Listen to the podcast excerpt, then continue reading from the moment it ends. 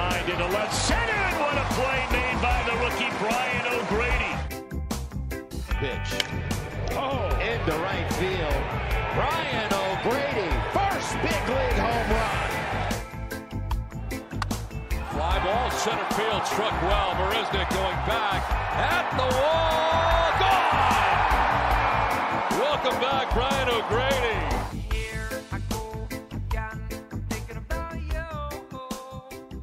And welcome inside episode 80 of Breaking Bats, presented by Not For Long Media. My name is Justin Ayers, and I'm joined once again by Kait Maniscalco, who was uh, actually a little bit late to this this week's episode recording. I didn't want to I didn't want to put her on blast like this, but I feel like it's only necessary. Um, Justin. Kait, how are you? I'm doing great. I would like everyone listening to the podcast to know that I was not late. I was early, in fact. Justin's computer was not working. And then do you know what he did? He decides to blame me and say it was my microphone and my headphones, and it was not. It was his. I that's that's all hearsay. That you can't can't can't use that in a court of law. Um, yeah, no, it's been a debacle, and this Mhm. this whole podcast is just it's falling apart. and We haven't even started yet. We have so much cool stuff to talk about this week, Yeah. but yeah, this is kind of this kind of derailed everything. Um, it's been a well, it's been a little bit though since I've talked to Kait because we had we interviewed Pete a couple weeks ago, and that was last week's episode. The the fallout from Pete Fairbanks. What are you thinking? One week removed from interviewing Pete.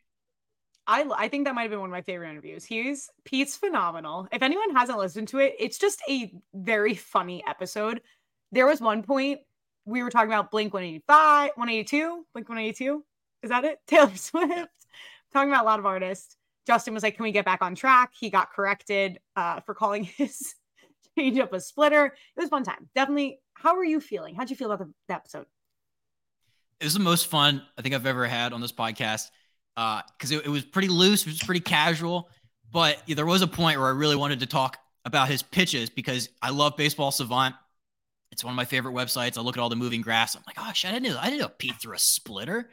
Uh, yeah, it doesn't. It's it's definitely a changeup. Got corrected very quickly. I just like the people in the comments. They're like, I can't believe I can't believe he would ask him that. I can't believe he would try to correct the guy that throws it. Like like acting like there's like some sort of like pseudo beef between Pete and I. Um, there isn't.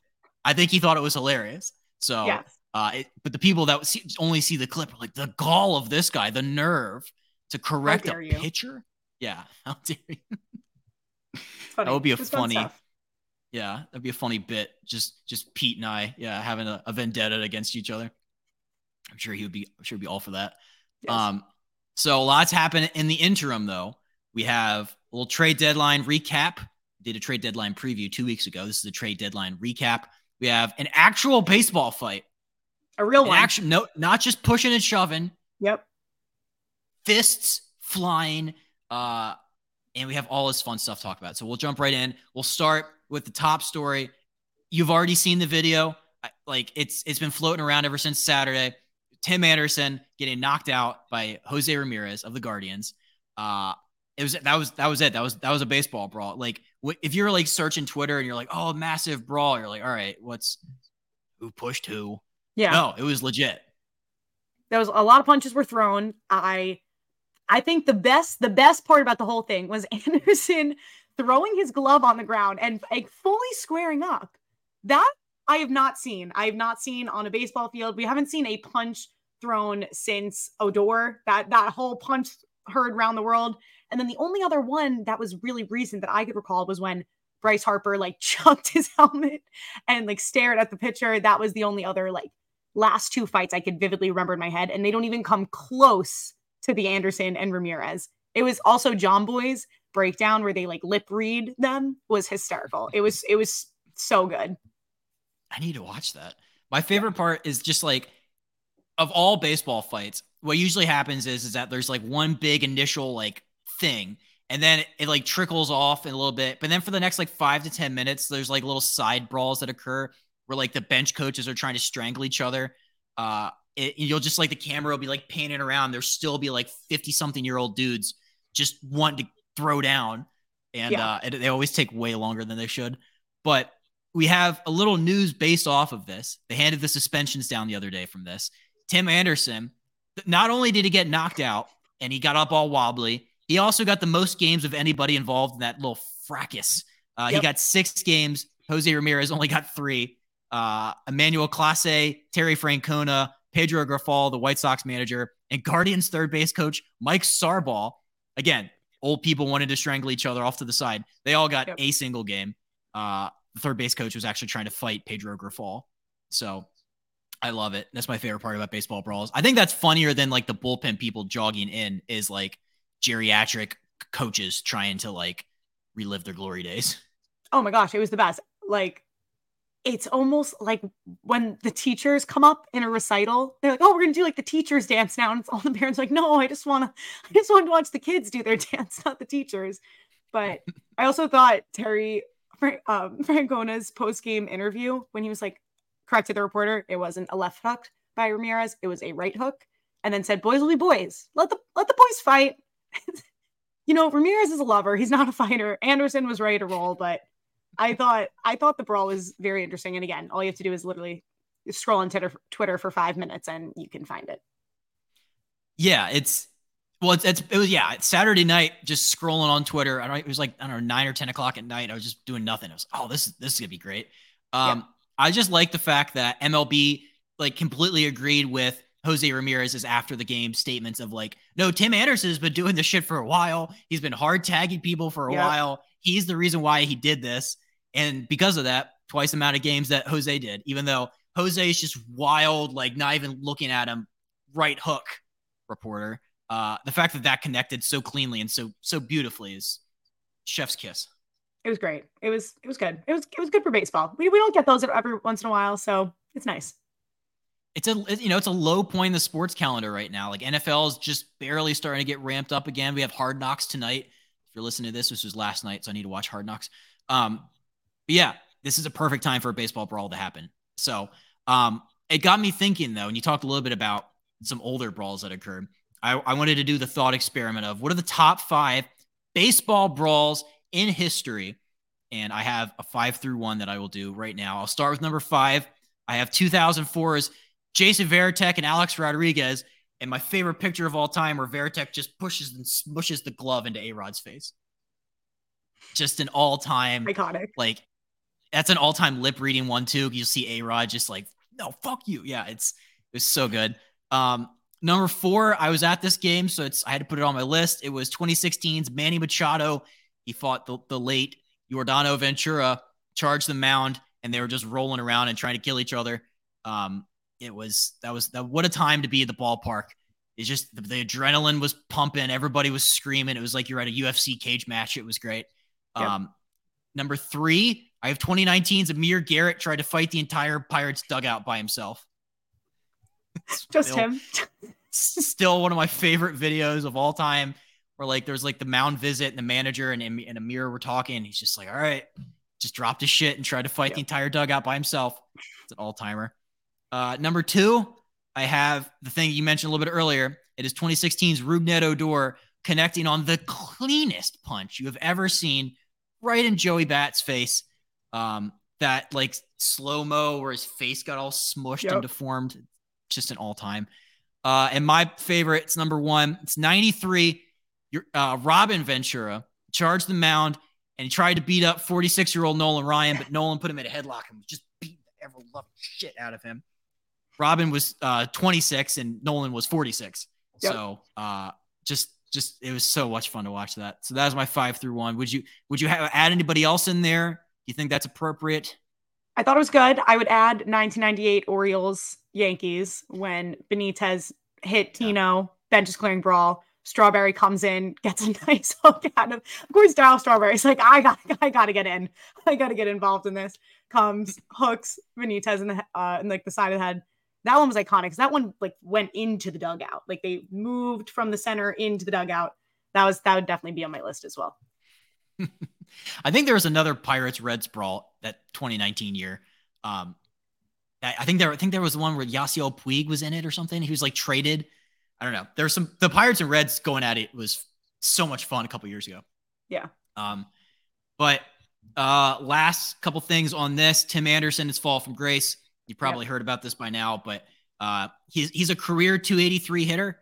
This year it's 244, and is, he has the lowest OPS among qualified hitters. So uh, this is a person that a couple years ago won the, I think he had the highest highest batting average in baseball in 2019, and now it's like really bad. It's really bad, and and it's tough too that he's fallen from grace, and now, you know, the thing that happened last year with him and Josh Donaldson, that whole brawl, and then this year with him and Ramirez, like it's it's just gonna he's just gonna be remembered now. I'm worried as someone who's just you know picking fights, which is tough. Yeah, it's I I'm, I can't imagine that his teammates love this either because I'm sure they don't. That's one thing you don't really think about is when like two two two teams go at it and start fighting each other. Like people could get hurt. Like you yeah. could trip and break your whatever. You could step on a batting helmet and yep. you know twist and break whatever. Um, so I'm sure they would prefer to not be in those situations, and I feel like Tim consistently puts them in them. So uh, yeah. it's not great time for the White Sox. Yeah. Well, they, I remember the WBC. People were like, "Hey, Tim Anderson, he's back. This guy's guy's killing it." Yep. Six for eighteen. I feel like he would have been traded too if he was having a better year. We just wanted another like infielder on the market, and now because they traded yeah. the entire team for the White Sox. Yeah, anything that wasn't nailed down got moved at the deadline for the uh, yeah. Chicago White Sox. So, um, lot going on with that. Uh, I did want to talk a lot about the New York Yankees because uh, there was a fantastic piece in the Athletic just talking about they had the worst week ever. We'll kind of go piece by piece from this whole implosion here. We'll talk about the trade deadline first. To only go out and get a middle reliever, ironically from the Chicago White Sox and Keynan Middleton, I think a third or a AAA prospect person. That was it. Like what what should they have done, and then how would you kind of rate what ended up happening back on July 31st? I think they had the worst, one, if not the worst, one of the worst decision makings at the trade deadline. And because I kind of wish they picked a lane, and we'll talk about this a little bit further in the episode, but I think the Mets at the end of the day were one of the winners. I mean, they made a decision. We are not going to get to the playoffs with this team. So I'm going to go and I'm going to rebuild for 24, 25, 26, etc. Especially having like Justin Verlander, Max Scherzer spending that much money on older guys. The Yankees don't pick a lane. They had rentals that they could have offered up. They had Harrison Bader, they had Gleyber Torres, they had Wandy Peralta, they had IKF. Definitely could have gotten a lot of pieces for them. So they don't sell. Then you could also say on the counter side is that Aaron Judge came back. Gerrit Cole is having a Cy Young year. So, all right, let's buy. Let's see what we can do. And you you kind of don't do either. So as a Yankee fan, you in your mind, you're like, what is the direct? There's no direction of the season. And I feel for the players as well, especially someone like Gerrit Cole, who's been doing so well. He's probably like, you're not going to go out and get a bat. I mean, you could have upgraded at third, you could have upgraded at left, but the only thing I will say in the Yankees' defense is that there it wasn't one of the best trade markets this year. Like it's not like you had a lot of top guys that you could really get. The Cubs decided they weren't going to sell, stuff like that. It's it's tough. It it was a, it was a tough trade deadline, but I do think they could have done a little bit better. I feel like not to play devil's advocate, but to play devil's Please. advocate for a second. The the pieces that like they had that like were expiring contracts were not appealing at all. Like what is what is Harrison Bader hitting like 240? Like Severino is having like one of his worst years ever. IKF, I mean, you're not these are guys that would probably not bring back hardly anything in return. So I feel like they looked at that and they're like, well, we can't really be we don't have a lot to sell and they're probably hamstrung by they don't have a like they don't have a ton of top prospects and and contract flexibility and payroll flexibility to go out and add. And also there really wasn't anything to add really on the market. Um most because the Angels just scooped up everybody. Like I, I was thinking like yeah. yeah, Randal Grichuk would have been nice. He's not a lefty, but um there's guys they could have added maybe, but I don't know, maybe they just like ah screw it. We'll just try to win with the guys we have. Yeah, I mean, I do think it gives support to the guys. And to your point, I did read an article where they said Cashman was, I mean, this is per source, so this is, we don't know how accurate this is, that Cashman was very picky basically with his rental. So he was asking for a lot more than what people deemed worthy for people like Gleyber Torres, Harrison Bader, stuff like that. And again, with the prospects, they have been very open that they do not plan on giving away Austin Wells, uh, Dominguez, Trey Sweeney. So or Peraza. So if they're not going to give away four of their top prospects and they don't really have the rentals that are having like killer years, it is tough for them to be buyers at the deadline. Yeah. So I don't necessarily fault them for that. I mean, you well, one of the things we'll talk about in a minute was just like you you were thinking at this point Carlos Rodon would be coming back firing on all cylinders, but yeah, um, we'll touch on him in a second. I think I'm kind of jumping ahead here. Um, you had that happen, and then middle of the week, Domingo Germán comes into work drunk, smashes the TV. He was like heckling his teammates. He got him, he was yelling at Aaron Boone. They, they put him in the sauna to try and make him sweat it out, which is kind of weird. And they had like they locked him in like the nap room or something. Yeah. What what a scene that must have been at the clubhouse at Yankee Stadium. Um, where does that rank in terms of like weird Yankee stories? Because I don't. I, that's pretty much one or one A. I have to think. I it's definitely it's definitely at the top. It's definitely at the top. What's weird is that when Talking Yanks interviewed Boone this week and said, you know, Booney, cra- you gotta you gotta say it's a crazy it's been a crazy week. He's like, no, we've definitely had crazier weeks in Yankees history. So I am curious at the end of the day what might have passed that.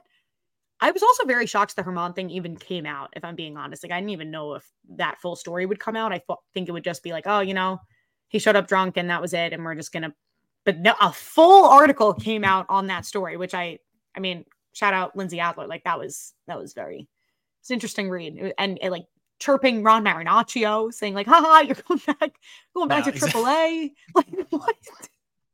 I don't know. I am, I will say for Germán, I am happy that he's he's getting the help that he needs because like obviously that's like no joke but just as the yankee season has gone on it's just like one i feel like it's just one thing after another and we'll get to the next thing in a second yeah i mean like when did he, was it a perfect game a couple weeks ago perfect game yep perfect game yeah yeah so you go from that to i think he was upset about the outcome of like the night before his game or something and he just yeah i mean that's something's going on. And yeah, that that was an odd it was an odd athletic article to read. yes, yes. Um, interesting.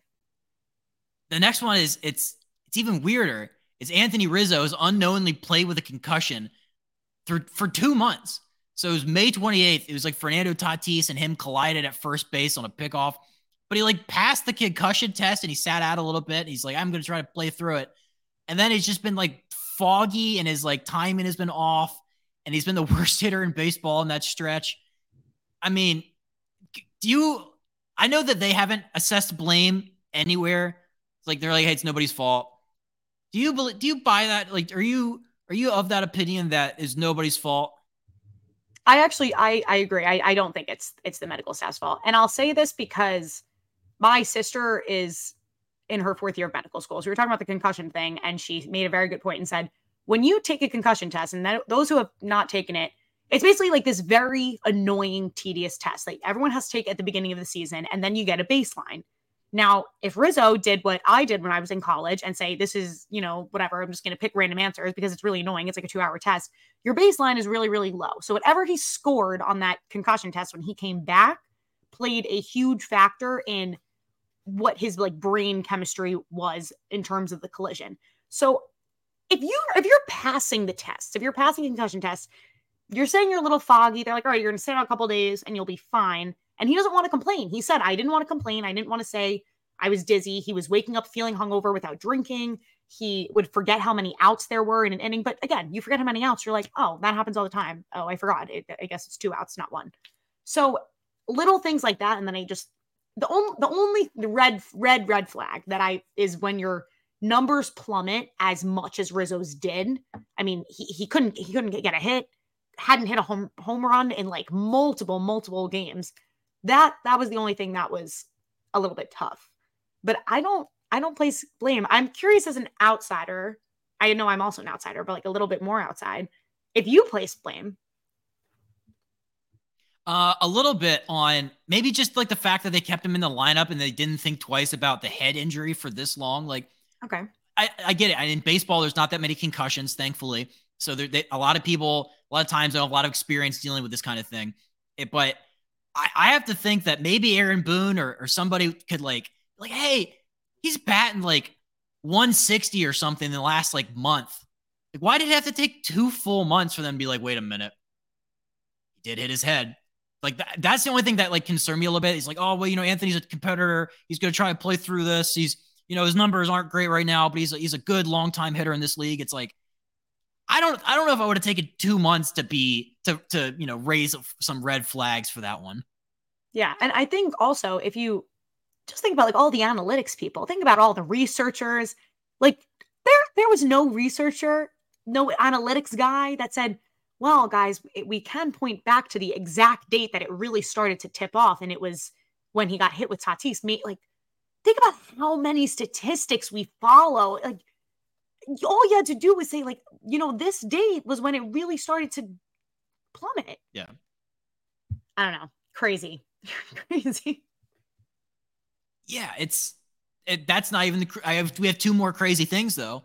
Yeah, is the fact that Carlos Rodon exited Sunday's game against the Astros in the third inning. And he grabbed his leg, and then this season hit him at his 7.33 ERA. Are not killing it right now, but uh, this is a guy in his first year of a, of a very long, very expensive contract in New York, and to say it hasn't gone well would be an understatement.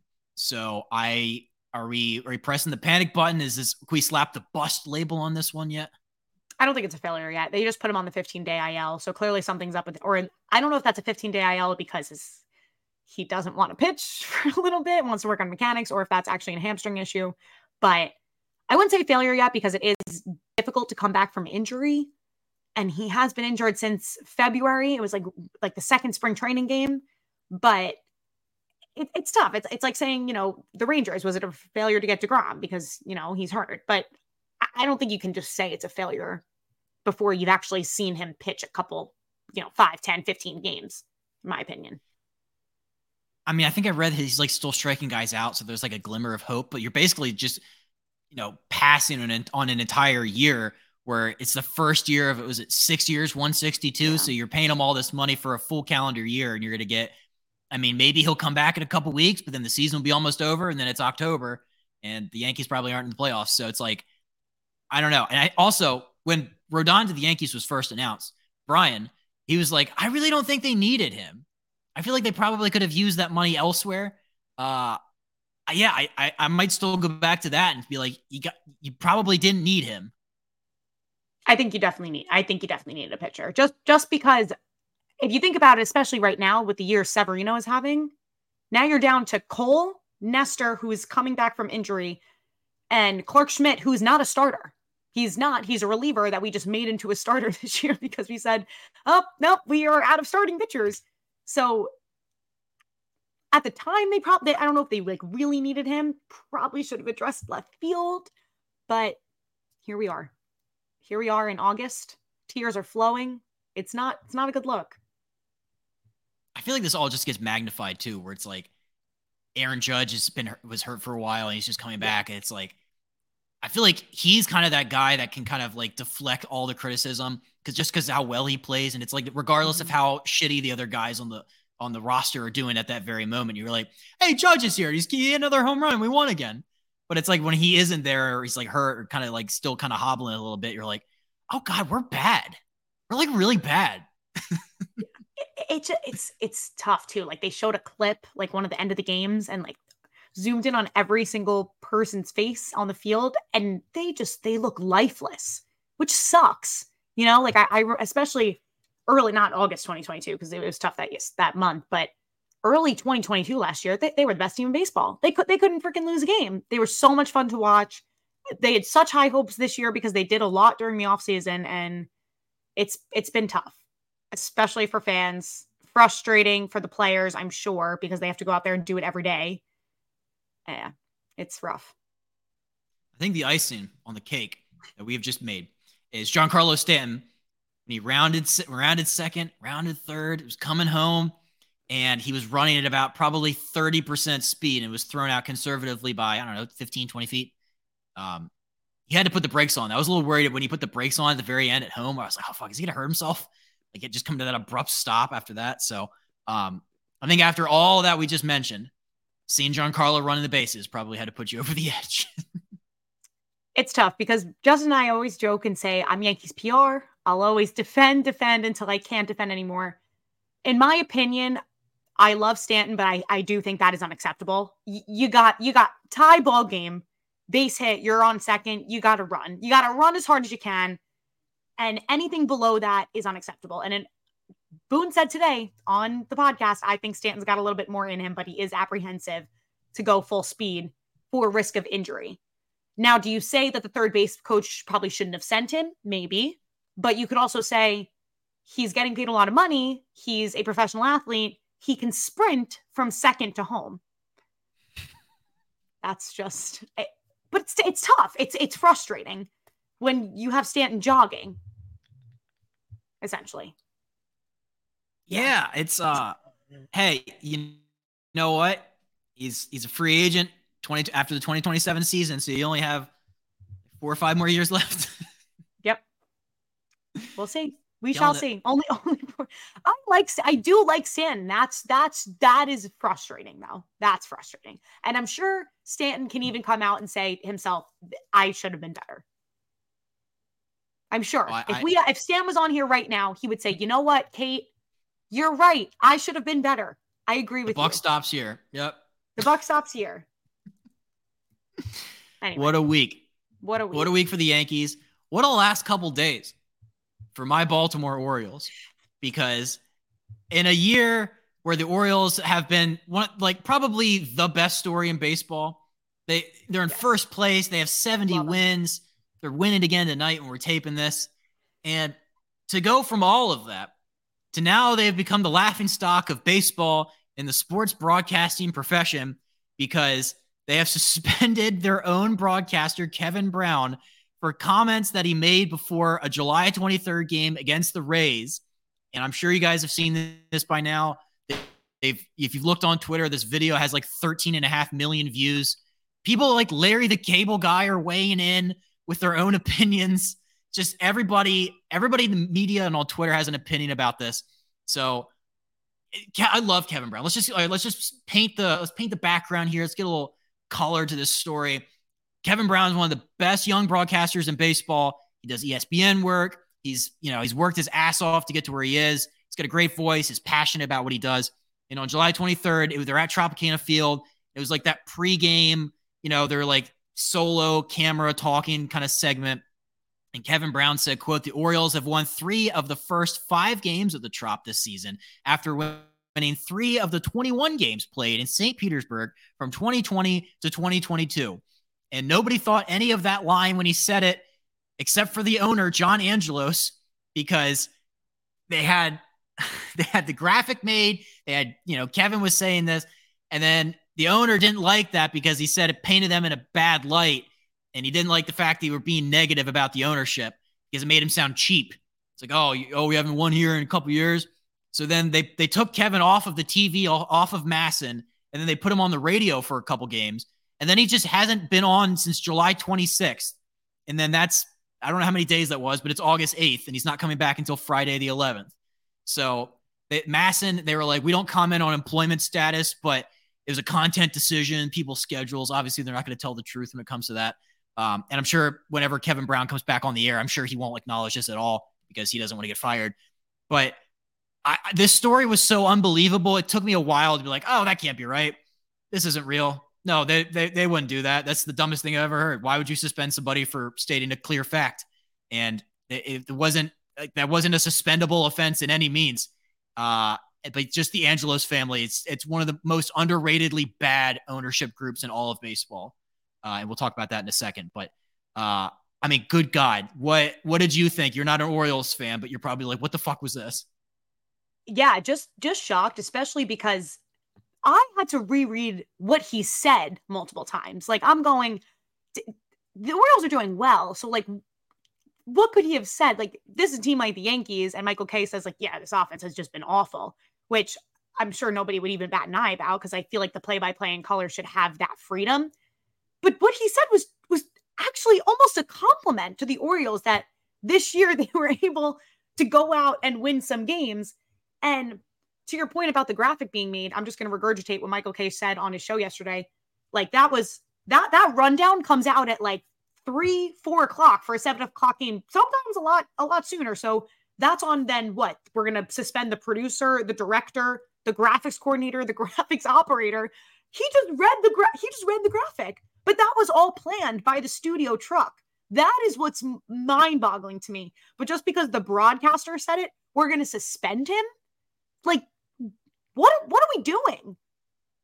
And I, how do you not give them that? I'm not saying you got to go in there and and just you know bash the team, but your team is doing well, and that's not what he was doing. Can you imagine being like the A's broadcaster? I don't know. a hard I just, job. Like, that, that's a that's a tough job. But Yeah. I don't. I that that story really got me fired up because, especially because he's a great broadcaster, and again, you said young talent. It's it's a tough look. It's so bad. And the re- oh, here's a fun fact for you. The reason why he was put onto the radio was because the Orioles and MASN they have this rule from ownership that you have to wear Orioles branded gear at all times. And apparently somebody on the radio side didn't do that or took a you know took homage or whatever. They didn't like it. So they took the person off of the radio. We don't know who this was, but they took him off of the radio and they the only person available to call games on the radio was Kevin. So he was he was suspended from TV broadcasting, but because they were so short staffed, they didn't have enough play by play people. Maybe Kevin showed up with his polo on that day. Uh, they were like, "No, you have to do the radio. That's it. You can't you can't be on front of the camera and call games on mass and like you normally do.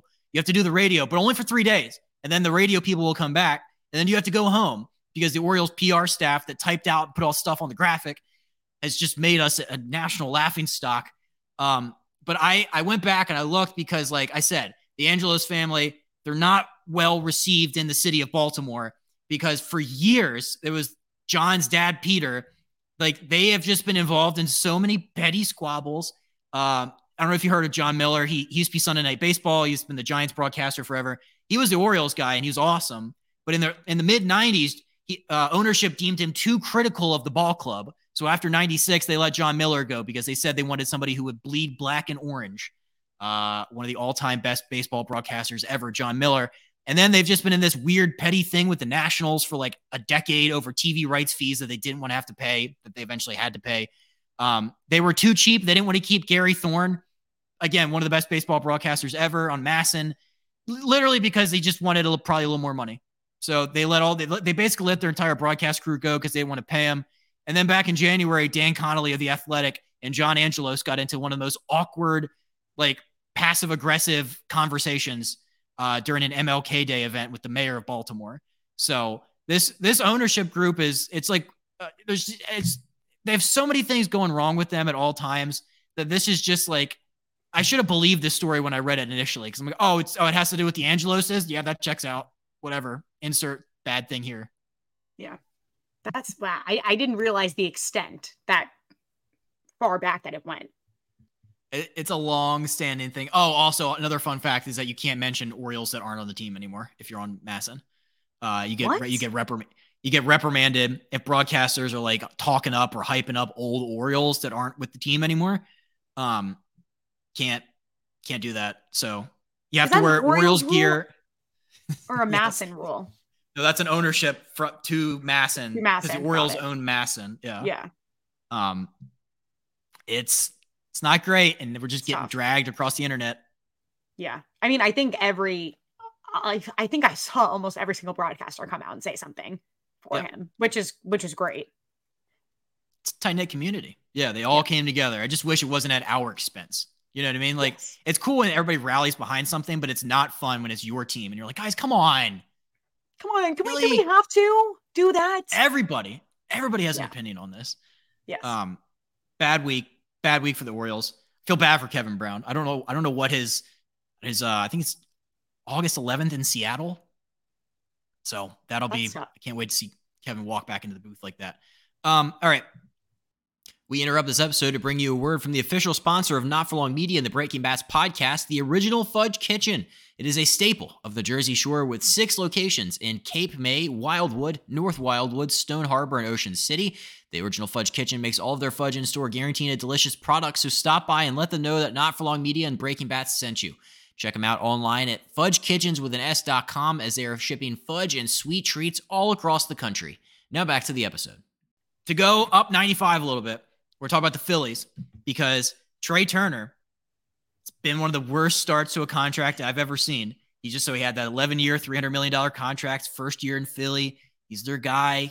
Great World Baseball Classic. He's batting 238 and he has 13 errors. That's the fifth most in baseball. And he actually, one of his errors cost the Phillies a game against the Marlins last week where he bobbled it and he just booted it. And then the Marlins tied it and they eventually won the game. If you, I don't know if you saw the clip after, he's like, he's like holding back tears, Trea Turner was. Um, and it was just a, a sad, sad week for Trea. Uh, but Philly fans, they did something very uncharacteristically Philly when they came home. Uh, they gave him a standing ovation in his first at bat, and it was a very. And they Trea hit a home run that game. It was like a great game, but um, it's been a bad, bad time to be Trea Turner though this year. Tough time, a tough time, especially because with all the shortstops on the market in the offseason, like Trea was like number one. Him and Correa were up there. It's crazy too. Like Dansby Swanson is doing so well. And I remember everyone was like, oh, the Cubs got the worst shortstop in the signings. I'm like, really? I don't think so. No, they kind of killed it. Yeah. Um, but yeah, just to your point about the fans standing, you know, positive reinforcement would not peg that from Philadelphia fans. I will say that. But super happy for Trea. Yeah. And then he um, had a homer and then they beat the Royals, which was awesome. But just, yeah, I, I feel like we really need to bring back the positive reinforcements. Maybe the booing we put we put on the back burner. Do you think it was a sincere standing ovation, or do you think it was a little bit, maybe a little like, a little snarky? No, I think it was sincere. I think it was nice. I can't believe your this mind. Is Philadelphia. We're talking about this is Philadelphia. They're like, let's all stand in sarcasm. Sarcastically cheer him. Yeah, I, I wouldn't put that past him. No, I think it was. I think it was nice, and then and then that was just great. That I thought that was great, especially in comparison to fans like Yankees. I mean, Aaron Judge hit 62 home runs last year, strikes out in the postseason, he gets booed. So, I mean, it's nice that they got the Philly fans standing up because someone's struggling at the plate. And then for for Trea to turn around, and then he took out a series of billboards across the city that says "Thank you, Philly." That's like a that's like a farewell tour thing. I'm surprised they didn't take out an ad in the in like the paper with like a full page. Like that's just a weird I, did I, I didn't see that coming out where it's just like, hey guys, really appreciated what you did for me there. You really picked me up when I was down. They just go spend thousands of dollars and get full billboards that say thank you.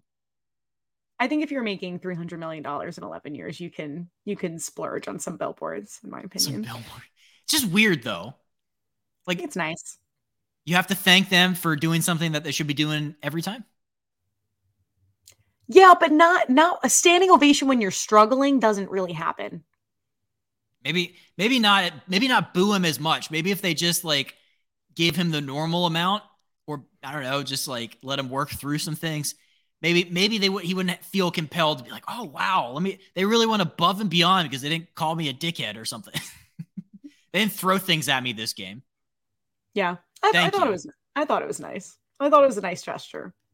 I'm I wonder who started it. Like did they all did they all have like a group chat? Like how did they all decide Ooh, to do that? point. You know? Yeah. That's a good point. Did someone yeah. stand up and say, "Everyone get up"? I don't think that happened. maybe it was maybe somebody misinterpreted it. Maybe somebody stood up and was trying to start the wave. maybe. They're like, "Oh, we're cheering." It's like, "No, no, no. I just wanted to." Okay, same thing. Okay, it's um, fine.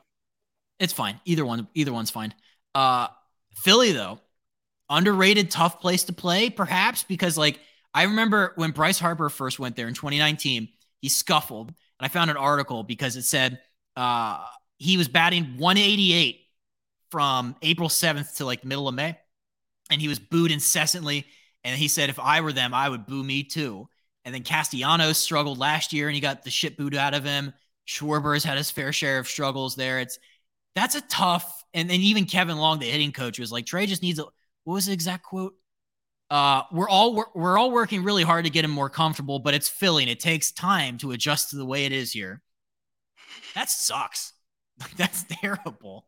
Yeah, it's it's a tough state to play in. It's like LA, it's like New York, it's like anything like that. Or do you mean the comment that he made about it that he just has to adjust think, to Philly? No, I think the fact that there is has to be an adjustment period at all is a little like I, the, the Philly the, the Phillies went like a good I don't know, 10, 15 years without being in the playoffs, being relevant. And now that they're finally good again, it's like, I don't know, it's just, it, it shouldn't be this. I know Philly's like this tough city. They expect a lot, whatever, but I don't know. It's the fact that they have all these guys that come in from other teams and they're like, whoa, did, was not expecting it to be this rough. But you brought this up, and the Phillies, red hot. And I had I looked up this phenomenon, lead off Kyle Schwarber, because uh, I think he even had Okay. two home runs tonight. So some of these numbers probably aren't up to date. But before the games on Tuesday, he was second in the majors with 147 strikeouts. He had the worst average among qualified hitters, and among his 75 hits, 28 of them were home runs. So you look at that, and you're like, guy's not killing it. Hits home runs, but since they put Schwarber back in the leadoff spot, they're 36 and 19, and they have the second best record in baseball in that span. Coincidence? I think not. No way. The- Lead off Kyle this- lead off Kyle Schwarber, just killing it. This is it's crazy. So yeah, and then they're also 14 and 0 when Kyle Schwarber hits a home run. That's insane. That's like cra- that's like an I I keep bringing up the Yankees, but that's like an Aaron Judge stat, same thing. I wouldn't peg Kyle Schwarber to be like the face of the team right now. No, me either. Because he, all he does is he strikes out every single time, and it's really frustrating. But then he just somehow gets the team going at like at all times. Um, he had an interesting quote that I wanted to bring up too. He said, "At the end of the day, it's about winning a baseball game. And 0 for 4 with a win is great, but if you go 3 for 4 at a loss, that sucks. And the only thing you have to care about at the end of the day is winning. I know there are younger guys who play for stats and things like that, but for me, I'm here to win and to get back to the way we were last year. Um, so Kyle Schwarber, win, win at all costs, even if you go over. That's a team mentality. I mean, but also like, what is he gonna say? like, I feel like a lot of the players in the post game, they say if someone's like, you know, you hit a grand slam, he's like, yeah, but they're like, yeah, but we lost, so it doesn't matter. Stats don't Yeah. matter. Just got to win the Stats game. don't matter. That's very PR answer. I'm not No, saying he doesn't mean it. Just saying, PR answer. The only, the only stat I look at is wins and losses. Uh, Philly's been really good this year, though. Second wild card. Them and the Giants neck and neck, top of that NL wild card picture. Um, are we thinking? Are we thinking a little October magic run for the Phillies again this year? I'm praying. I hope the Phillies make the playoffs this year. They're they're my NL. Them and the Cubs. Tho- those are my those are my teams that I want in. Everyone else can Yeah. just draw away. I'm big underdog girl. Well, you should be. I mean, I was talking to my dad about this the other day. He's like, "Oh, you know, the Braves are just, it's just gonna be the Braves, and they're just gonna run through everybody." Maybe, but there's still You teams like the Reds. I want to see what they do in October. The Phillies, like they're the Giants. Yeah. There's some teams in the NL that could, you know, make some noise. yeah, that'd be crazy if they lost like the Braves and the DS. Oh my gosh, that'd be insane. Oh God, yeah, that would be fun. Braves, Phillies, NLDS. But like the Dodgers last year, freaking getting knocked out.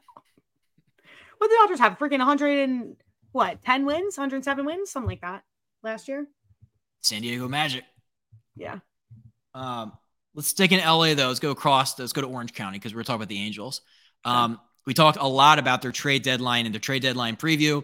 The decision had come out. We're not trading Ohtani. We're actually going to build around Ohtani. They did. They went out. They got was it Giolito, Grichuk, Cron, Mhm. All these guys. Uh, Reynaldo, Reynaldo, Lupe, Reynaldo Lopez, also another middle reliever.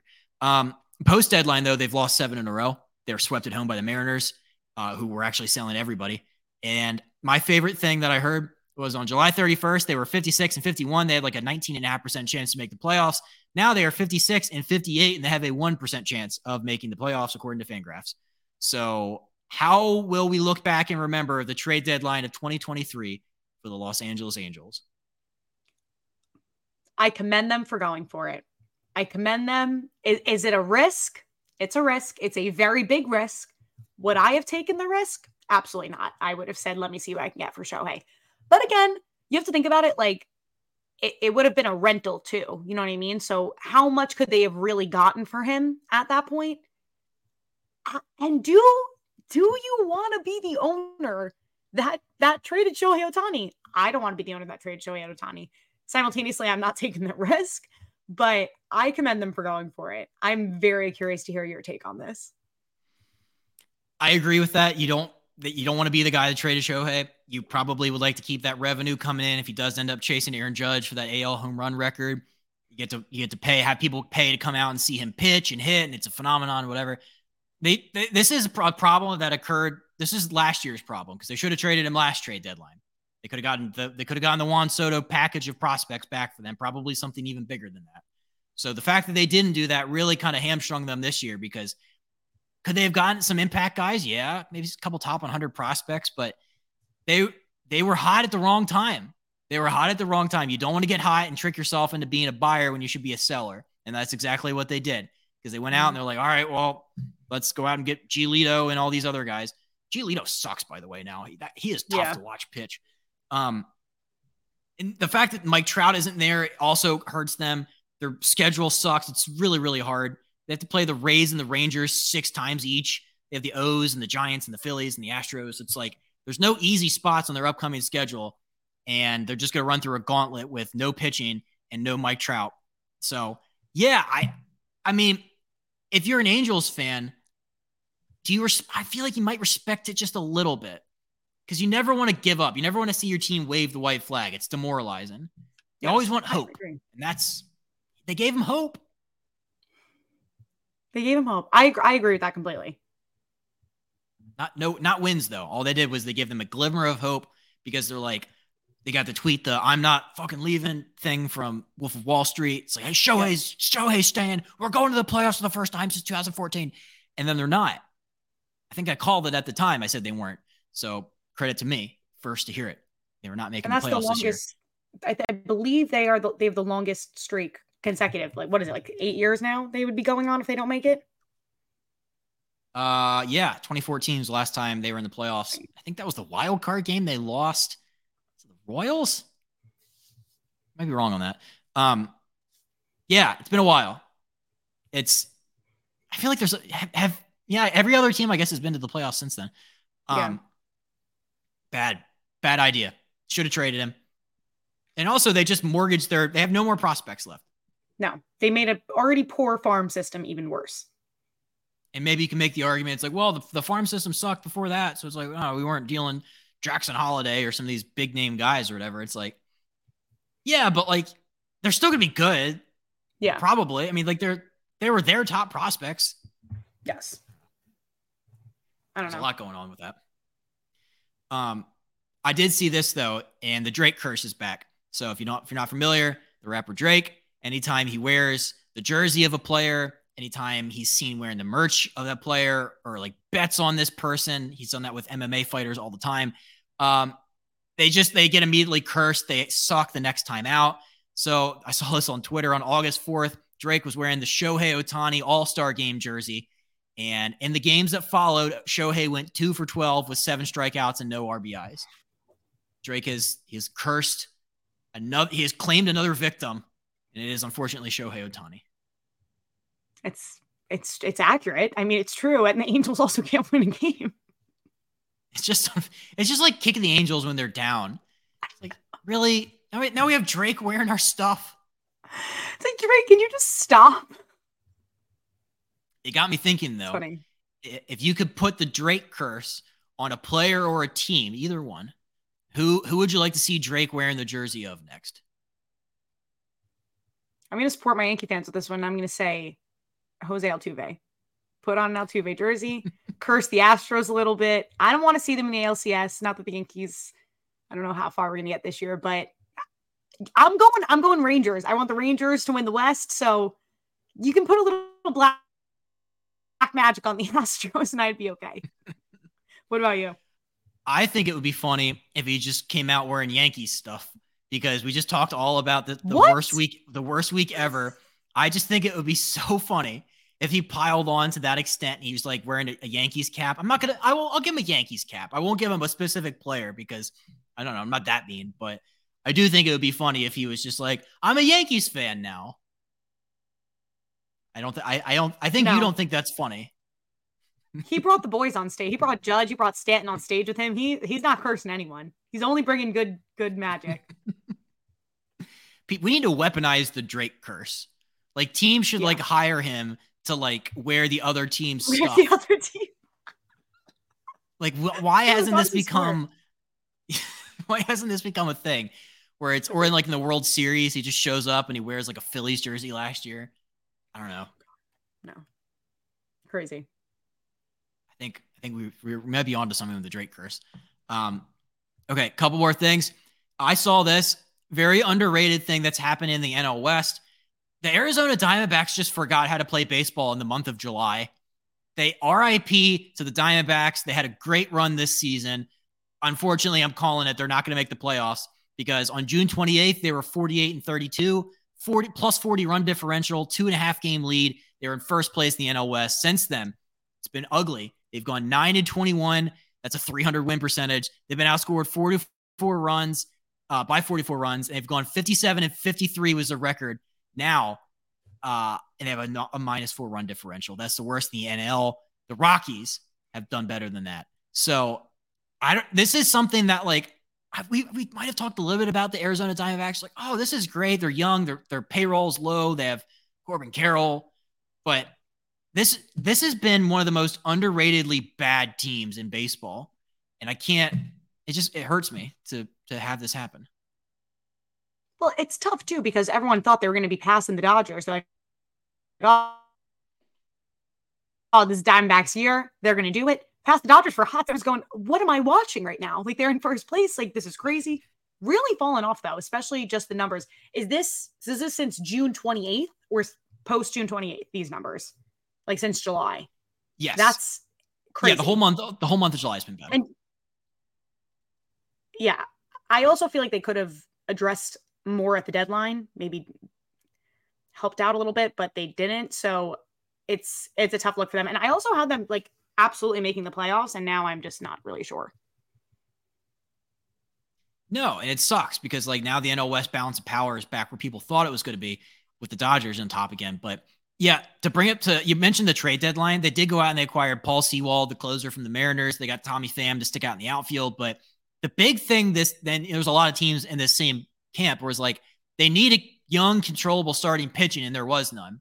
There was one starter that was traded at this year's deadline that was young and controllable. That was Aaron Civale, who went to the Rays. I'm not putting Verlander and Scherzer in there. I'm sorry. Uh, that's a whole different thing. There's just there wasn't the quality and quantity of arms that could really help playoff contenders this year. And I think the Diamondbacks were really like hamstrung by that. The fact that their starting pitching has been so bad. They have the seventh highest starter ERA in all of baseball. Zach Gallen, Merrill Kelly have been good, but outside of that, it is bad. They have a guy named this like it's like Paft or something. He has like an eight, ERA. It's bad. Um, yeah, they they did what they could on this year's trade market, but I think they were probably them, the Reds, the Orioles, but the Orioles got Flaherty. But there's a bunch of these teams that really could have used better starting pitching, and there just was none.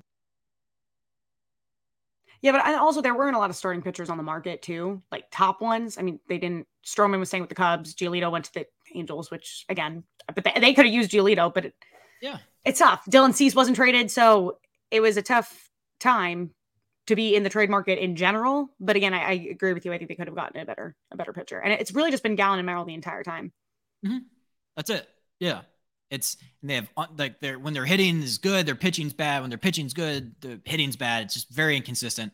Um, so like I said, it's been fun. Diamondbacks, you made some noise. You've been on the steady incline for several years now, but uh, this ain't it. So apologies. Um, all right, we did want to talk a little bit about another team in the West. This is the Texas Rangers. Uh, they've been red hot. Kait, yeah, tell us about yeah, it. Yeah, six game winning streak. I think I believe now it's seven I think they played today. So I believe now seven game winning streak. Rangers are hot, right? I think the Rangers, what's interesting is that they had such like a high payroll last year and they unfortunately didn't stick out with their starting pitching. Like DeGrom got hurt, Eovaldi, and they went out the market and they said, you know, I'm gonna get, I'm gonna get the next best thing. I'm gonna get Max Scherzer, I'm gonna get Jordan Montgomery. Um, I thought that was a great pickup. Montgomery did fantastic in his debut. Scherzer struggled a little bit in the first couple innings, but again, so people were getting on Scherzer, and I'm like, he gave three runs. Like, can everyone relax? Like, it's still Max Scherzer. Anyway, but I believe they won the trade deadline. They have elite pitching staff and they can hit. Their problem wasn't the offense. Their problem was the pitching going into the trade deadline. They addressed exactly what they needed to address. And as we always say in the postseason, what's going to matter? It's going to matter the pitching. Hitting, not so much. It's always 2 1, 3 2 ball games, not a lot of runs. So pitching is going to take you far. And they address that. I thought I thought they won the trade deadline, but I'm curious if you don't think the Rangers, who do you believe won the deadline? I mean, I would I would have to say them.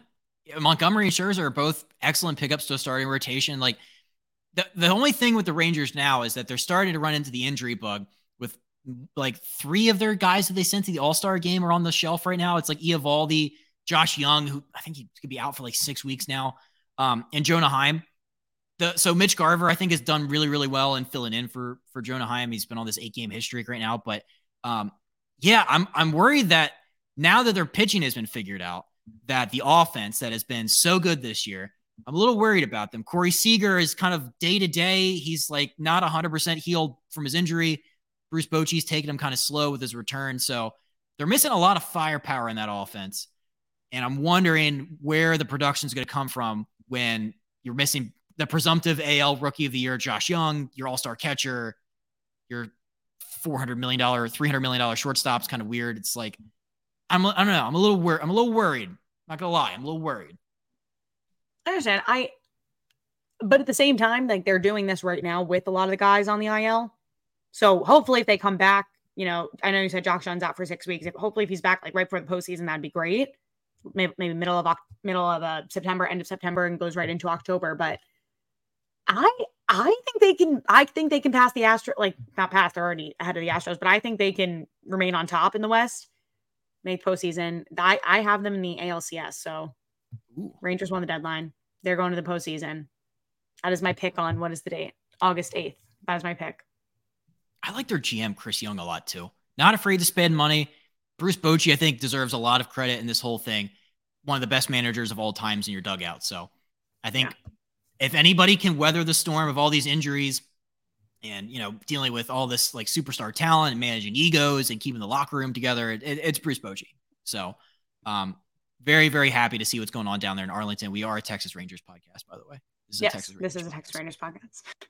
Um, last up is we're going to talk about the other New York team. It's the New York Mets because Kait, you told me a little bit about this. You teased this take earlier, but I wanted to give you a chance to kind of fully expound on this. But um, the New York Mets and the trade deadline, what do you think? I think they won. I think they absolutely won. I do because here's the thing: if you're gonna pick, at least pick a direction. They said, pack it up, selling. I don't care. We're gonna focus on 24, 25, 26, etc. I don't even know about 24, but really gonna be good in 25, 26 we're looking at a clear year for the World Series. That's what we're doing. Get rid of anyone we don't need. I like it. What what I found very interesting. I'm going to read this quote. This is from GM Billy Eppler told the reporters, "I do want to be clear that it's not a rebuild. It's not a fire sale. It's not a liquidation. This is just a, a repurposing of Steve's investment in the club and kind of shifting that investment from the team into the organization. I'm sorry. You get rid of your two starting pitchers, your closers, an outfielder. What? We're not going to call that a fire sale? You get rid of names like Max Scherzer and Justin Verlander, respectively, the two highest paid salaries in Major League Baseball.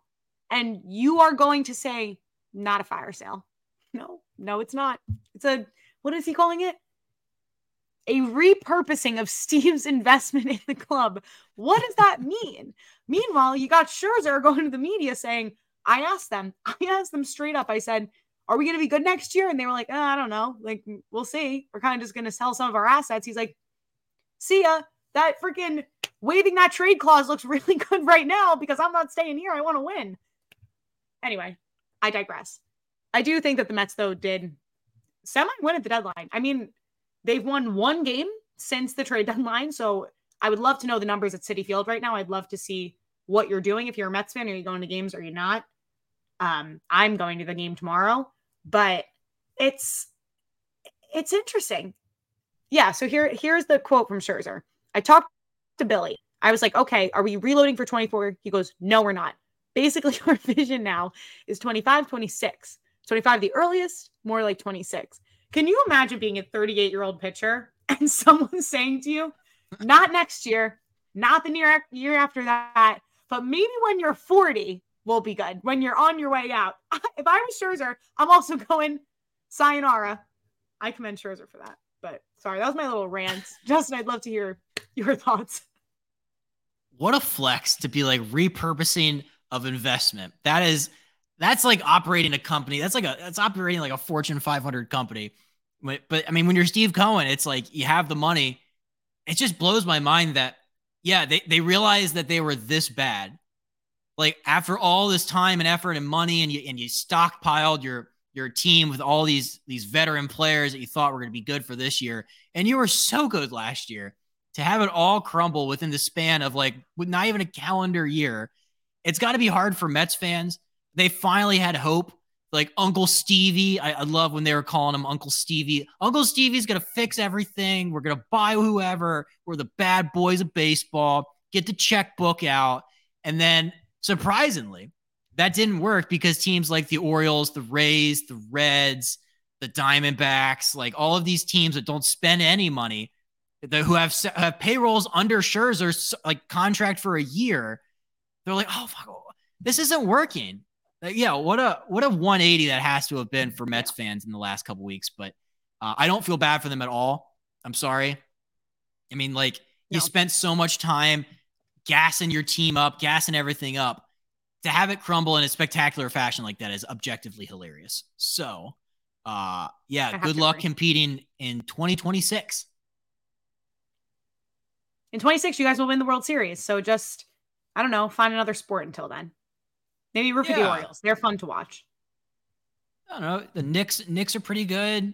You could always just, you know, football's coming up. That that, that might football's take your mind off it for the Giants are pretty good. So yeah, and the Jets have Aaron Rodgers. There's things you could do as Mets fans to kind of like occupy your mind for a little bit and just yes. forget all about all the times you tweeted Uncle Stevie's got the checkbook.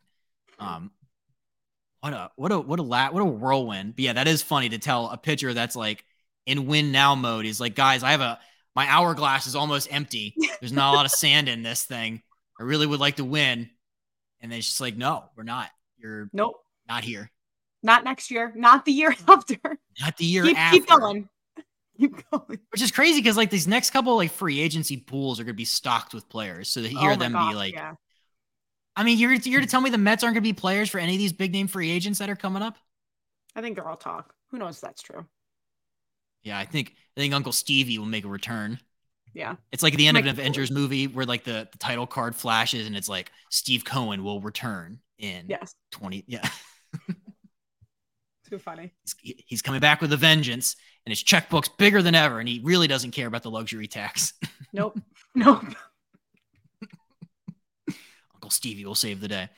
Um, well, cool. All right. Well, I know this episode recording took a little bit longer than we had originally budgeted for uh, a Tuesday night, but we did it. We're we're better for it. We're better people because of it. And I think this experience has really kind of just strengthened the bond has been created across these airwaves. Um, so it, what, what a time. Thank you for, for riding shotgun once again, Kait. Uh, we have a couple fun interviews coming up. Uh, so with that all being said, thank you for listening and we will see you guys next week. And before we get out of here, a special thank you to the band Stick Figure for allowing us to use today's intro and outro music.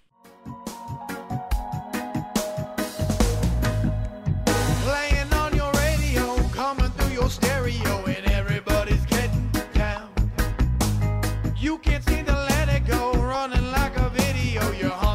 and